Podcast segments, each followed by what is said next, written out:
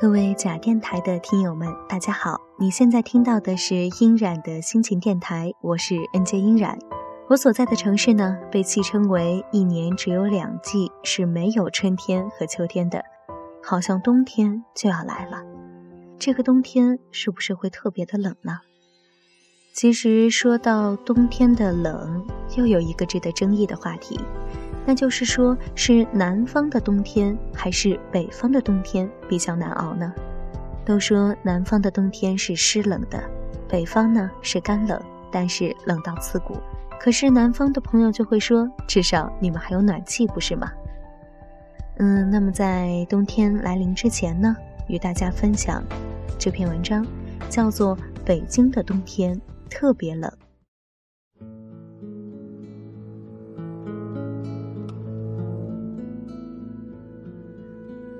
北京的冬天特别冷。杨瑞杰最痛恨的事情之一就是搬家，他本身就不是擅长把事物理出个头绪、整理出先后的人，所以搬家的时候遗漏了什么、多带了什么，就已经够头疼的了。另外就是，当你把沙发挪开，把梳妆台搬离原来的位置，把很久没动的杂物箱看一遍，总有一些不管你是否愿意，都会出现在你面前的意外。这一次出现在杨瑞杰面前的是一只软塌塌的、沾满灰尘的袜子，一把钥匙，一张没寄出的明信片，两张电影票，还有一份赵阳的简历。他把简历上的灰拍干净，简历上的照片因为潮湿有一些发黄和腐蚀的痕迹了，那是大四的时候拍的，一脸的自信满满。简历上还有他清晰的笔记，写着他有多好、多优秀，为什么值得被录用。杨瑞杰随手把它揉成团，丢进了垃圾桶。赵阳是他大学时的男朋友，和许多大学情侣一样，有钱的时候商场逛了一个又一个，没钱的时候两个人挤在一起吃一碗泡面。杨瑞杰分明是爱着赵阳的，赵阳虽然没有变着法子耍浪漫，但是温柔又踏实，愿意吃他剩下的饭。在街上愿意蹲下来给他系鞋带，吃饭的口味总是依着南方来的他，闹脾气任性也总是哄着他，这么好的一个赵阳。赵阳比他大一届，是学生会打杂的一个小干事。新生入学的时候，有学长来带路帮忙提东西，他在这个时候第一次认识了赵阳。但是他说：“哦，不用了，我爸送我就好了。”真正认识赵阳是后来的一次女生节，他被同宿舍的室友拉去参加女生节的活动，书上牵着线，上面贴满了密密麻麻的心情便签，写着各自的愿望。于是杨瑞杰就写了一个“我想要一个人陪我看电影”，下面留了他的电话。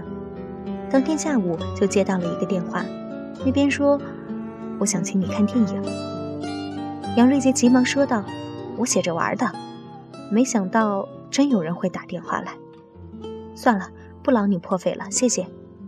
可那边说，可我票都已经买好了。赵阳买的票是变形金刚，一看就知道多么不会哄女孩子。一般请女孩第一次看电影都是爱情片、喜剧片什么的，一堆车子在那儿打来打去，有什么好看的呀？室友这样说的。可是杨瑞杰喜欢。他是个不折不扣的机械迷和超级英雄迷，美国的系列大片他看的差不多了，等的就是这部变形金刚上映，所以他一口就答应了下来。后来他问赵阳：“你就那么想请女生看电影啊？”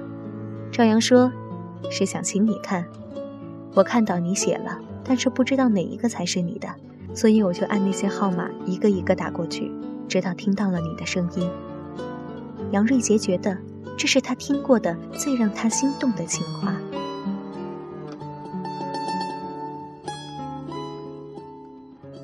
他和赵阳在一起三年，三年以后，赵阳从大学毕业去北京闯荡。他说：“城市那么多，留在这儿也挺好的呀，人脉这么多，钱也好赚，最重要的是熟悉环境。为什么非要去北京呢？那儿物价又贵，房租又高，人才又多。”我从没想过要去北京，北京实在是一个讨厌到不得了的城市。可是他还是去了，因为赵阳在那儿。他无比相信自己和赵阳会有一个家，不管在哪，一定会有那么一个家。他到的那晚，火车站人特别多。到了毕业季和春运的时候，这种情况格外明显。有的人打包收货回去，有的人揣着野心来到这，有的人心里空荡荡的，揣着失望和这座城市带给他的挫败感，深深的叹了一口气。赵阳说在加班，给了他地址，让他回去先等一下。这是他第一次来北京。他一个人拖着一个大箱子，打车到了大概的地方。师傅说就只能送到这里了。他按照短信上的地址找了二十多分钟。找到了那个地方。小区的表面光鲜亮丽，但是它底下的地下室却幽暗而狭窄。地下的值班室里贴着各种各样的纸，告诫住户安静，劝别人归还收错的衣服。一条钢丝从头上穿过，上面挂着湿漉漉的衣服。地板两边斜放着各种各样的鞋子。公共厨房油腻腻的横在厕所的旁边。摆着几个没有洗的碗和旁边一桶残羹剩饭，杨瑞杰皱着眉头，心里涌出一股无名火。一方面气他在北京一年了还是混成这个样子，一方面也莫名其妙的心疼起他来。然而，这只是开始。当赵阳满脸倦容的回来替他打开门的时候，怒火才彻底从心里燃烧到他的每一根头发，失望才拽着他彻底跌入最深的地方。赵阳的房子只有他的卧室那么大，一张床，一张桌子，就差不多占了这个屋子的整个空间。墙上有许多起了的墙皮，空气里的霉味儿要让他把吃的所有东西都呕出来。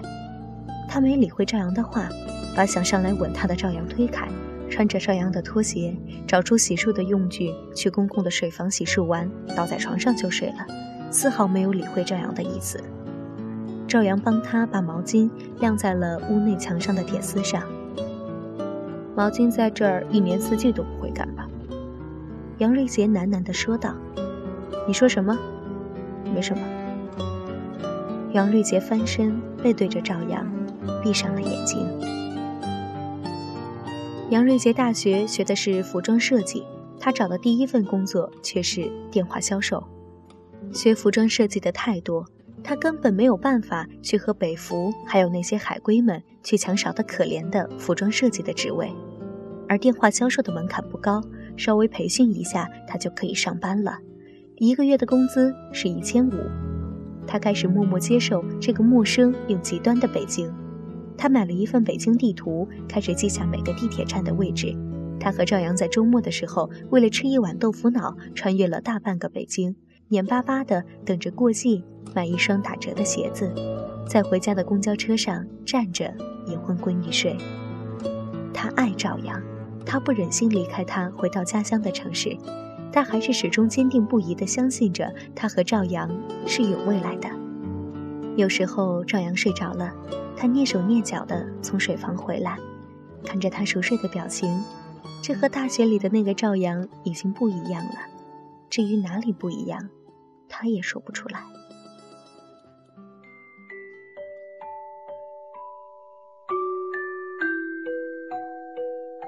那天实在是糟糕到不得了的一天，北京积了特别厚的一层雪。他在去上班的路上，才在雪里摔了一跤，身上穿着所有的衣服，还是觉着冷。从上班到下班，没有几通电话是顺利的，有人直接一声不响的把电话挂掉。有的人骂到神经病，有的算礼貌的嗯嗯了几句，也就没声了。他听到电话那头的嘟嘟声，丧气的把电话挂掉，准备拨下一个。手机在口袋里开始震动，他把电话接起来：“喂，妈，姐姐，怎么样了？我看天气预报里说北京大雪，冷不冷？穿的够不够多？不冷。”不过我也听说北京有暖气，就放心多了。你这几天吃的好不好啊？千万别减肥啊！想吃什么就去吃，别饿着自己，听到没？知道了吗？我挺好的，你们也注意身体。我和你爸身体都挺好的，我们明天去给你寄点过冬的衣服。你走的时候是夏天，都没带几件冬天的衣服，谁知道冬天来的这么快啊？没事的。撑过这个冬天就好了。嗯，撑过这个冬天就好了。杨瑞杰挂掉电话，眼泪却止不住的啪嗒啪嗒的滴到了桌面上。他从来不跟家里人说他过得不好，他说北京很大很美，烤鸭很好吃，工作很顺利，赵阳也对他很好。下班的时候，他收到短信提示，原来的学校那张银行卡里多了三千块钱。妈妈的短信紧接着进来，照顾好自己，别瘦了。那天，杨瑞杰回到地下室，斩钉截铁地对赵阳说：“他要换房子。”赵阳说：“别闹了。”再坚持一下，等他加薪了就换地下室，才能熬过冬天。北京的冬天那么冷，其他房间没有暖气，都能冻成冰。那我就要一个有暖气的。杨瑞杰坚持，赵阳拗不过他，答应他周末就去找房子。赵阳走在前面，穿着厚厚的羽绒服，行动不方便，但是还是伸出一只戴着手套的手握住了杨瑞杰，怕他因为打滑摔跤。杨瑞杰的心又像恋爱的时候一样融化了一点儿，但是很快又被北京零下几度的气温瞬间冻成了冰。新租的房子里有暖气，不再是和别人合租，虽然地方也不宽敞，但是跟之前的地下室比算是天堂了。他兴高采烈地把他的东西装进箱子，一秒钟都不想停留地逃离了这个地方。赵阳有些迟缓，他催促他。他问道：“你就那么想搬吗？”他说：“是啊，想得不得了。我再在这个地方待下去，我就要死了。”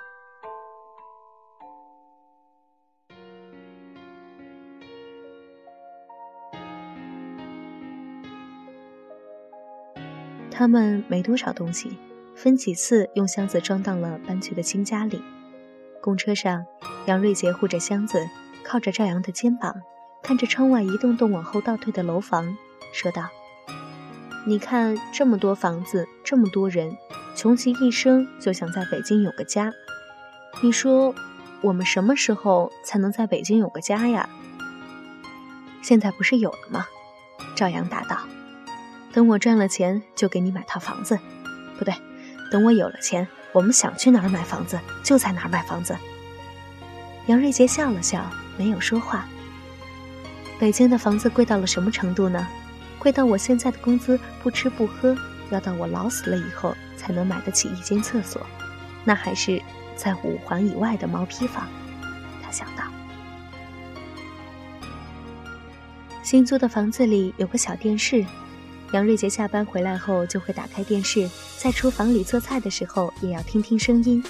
赵阳回来之后坐在沙发上休息，杨瑞杰端着菜出来，看到他在换台。是赵宝刚的《奋斗》。杨瑞杰说：“大学的时候看着这个剧，觉得多青春多励志。现在看，不就是一个富二代最终靠着他的爹成了大器的故事吗？”杨瑞杰有时也会羡慕身边那些家境优越的朋友，看见什么东西不用问价格就可以刷卡买下来，去哪个城市都有家里的房子，开着跑车跑遍了整个城市。地球仪上随便指出一个地方，马上买一张去那儿的机票。能说得出红酒的年份，讲得出工艺品的典故，世界上好像没有什么能拦得住他们的去路。他们不用担心下个月的房租还有没有着落，不用担心北京的寒风会把人的心也冻成一块冰。但是，也仅仅是羡慕。他是清醒的，无比清楚自己的情况。他有几分姿色，但是又不太多。他家里有点小钱，但是也不太多。他有那么一点能力，但是还是不太多。他什么都有一点儿，但是什么都不多。这么一个人，也只能沦落为平凡的大多数。但是他不愿意沦为这么平凡的大多数。不久以后，他从公司辞职，没有像小说里牛气冲冲地拍桌跟老板说“我不干了”，只是收拾了所有的东西，抱着纸箱子去路边等公交车。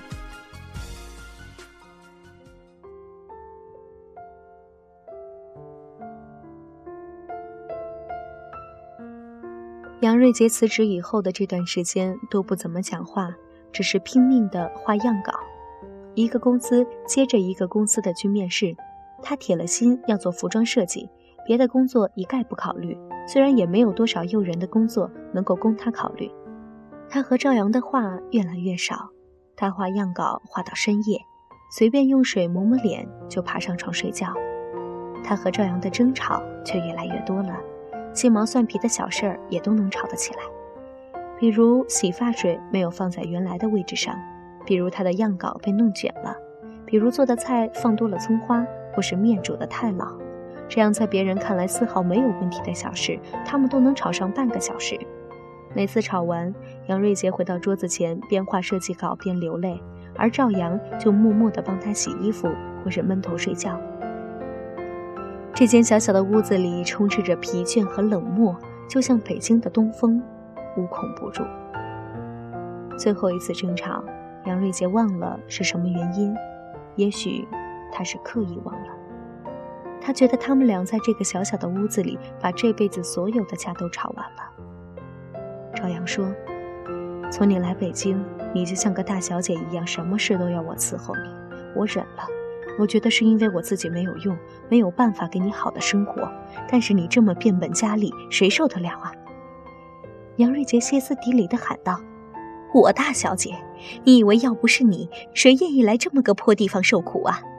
北京机会多的是，多什么呀？也没看你能混出个什么样子来。”我这辈子没吃过这么多苦，我这辈子没住过地下室，我这辈子都没为买两块钱还是三块钱的早点犹豫一分钟。你以为我愿意啊？我在这里当一辈子的电话销售，你就高兴了是吧？这时候，外面有人咚咚的敲门，喊道：“安静点行不行啊？有没有一点素质？几点了都？”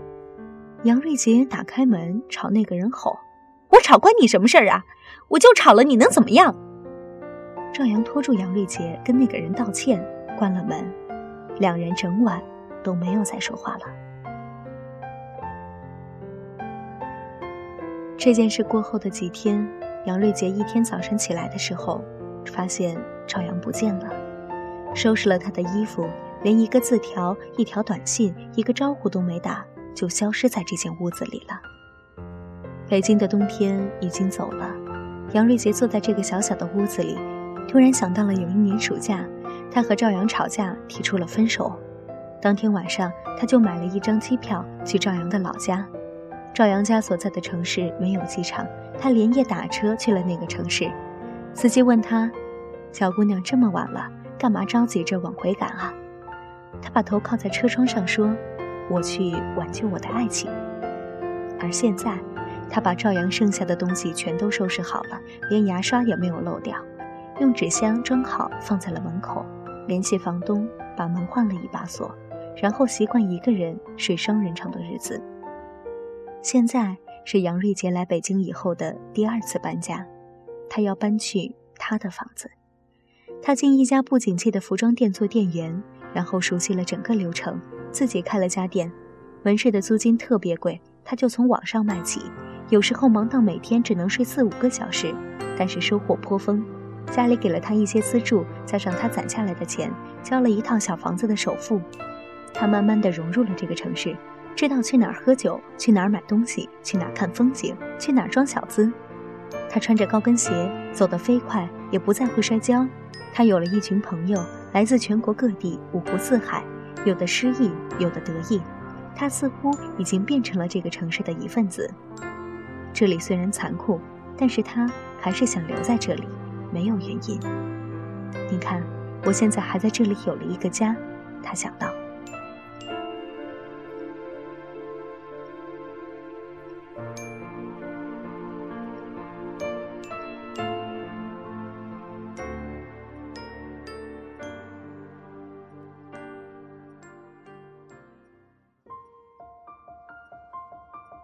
前两天和朋友聊天的时候提到了赵阳，他回了老家。考公务员没有考上，现在在一个公司上班，不打算再回北京了。你看，我到最后还不是打败了你？我为了你来到了北京，你灰溜溜的回到了老家，而我居然一个人在天大地大的北京活了下来。这两张电影票是我们第一次看电影的时候，后来你说因为那顿饭和两张电影票，你吃了半个月的泡面。但是你还是觉得为我花钱值得，只要我开心。我们曾经都觉得有爱就够了，因为爱能够打败一切。其实不是的，比如你和我。还好，你回了南方。北京的冬天特别冷，仿佛看不到光，冰雪要把这大地冻裂了。北风像刀子一样，把人的心割成一条一条的，就是这么冷。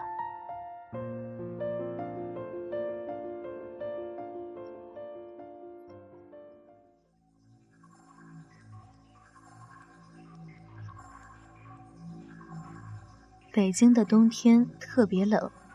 这篇文章来自豆瓣网，是一位叫做“你看起来很美味”的朋友他的一篇日记，说的也许是自己的故事，也许是大多数人的故事。北漂这个词我们毫不陌生，也许你自己或者是你身边的朋友就是北漂。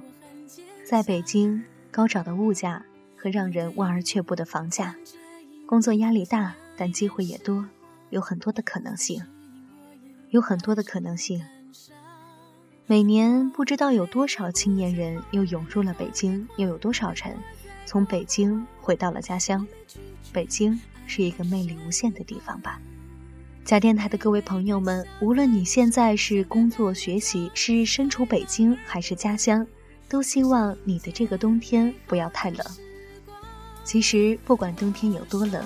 只要你心里有爱的人，你有理想有梦想，那么你的这个冬天就不会如此寒冷了。这篇文章中，杨瑞杰不喜欢搬家，不喜欢收拾整理东西。我觉得很多人都是这样吧，因为家是我们的最深的依赖，有一个家，我们就会有安全感，有归属感。那么，依然我呢，最近处于实习阶段，也是在为租房子找地方而困扰。目前呢，是和朋友一起合租，但是之后我需要一个人去找房子了。祝我好运吧！有这样一种说法，大家都想租房的时候，像《爱情公寓》里一样，最好的朋友在身边，最爱的人在对面。可是现实情况并非如此。嗯，无论如何吧。所有在外打拼的朋友们，住的地方可以不大，可以很便宜，可以很偏僻，但是一定要注意安全。让我们一起度过这个寒冷的冬天，来年春天一定会春暖花开的。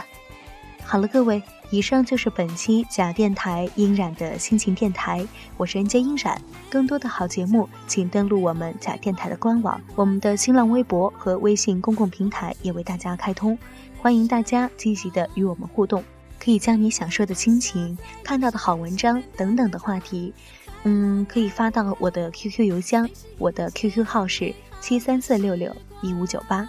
好了，各位，我们下期节目再见了。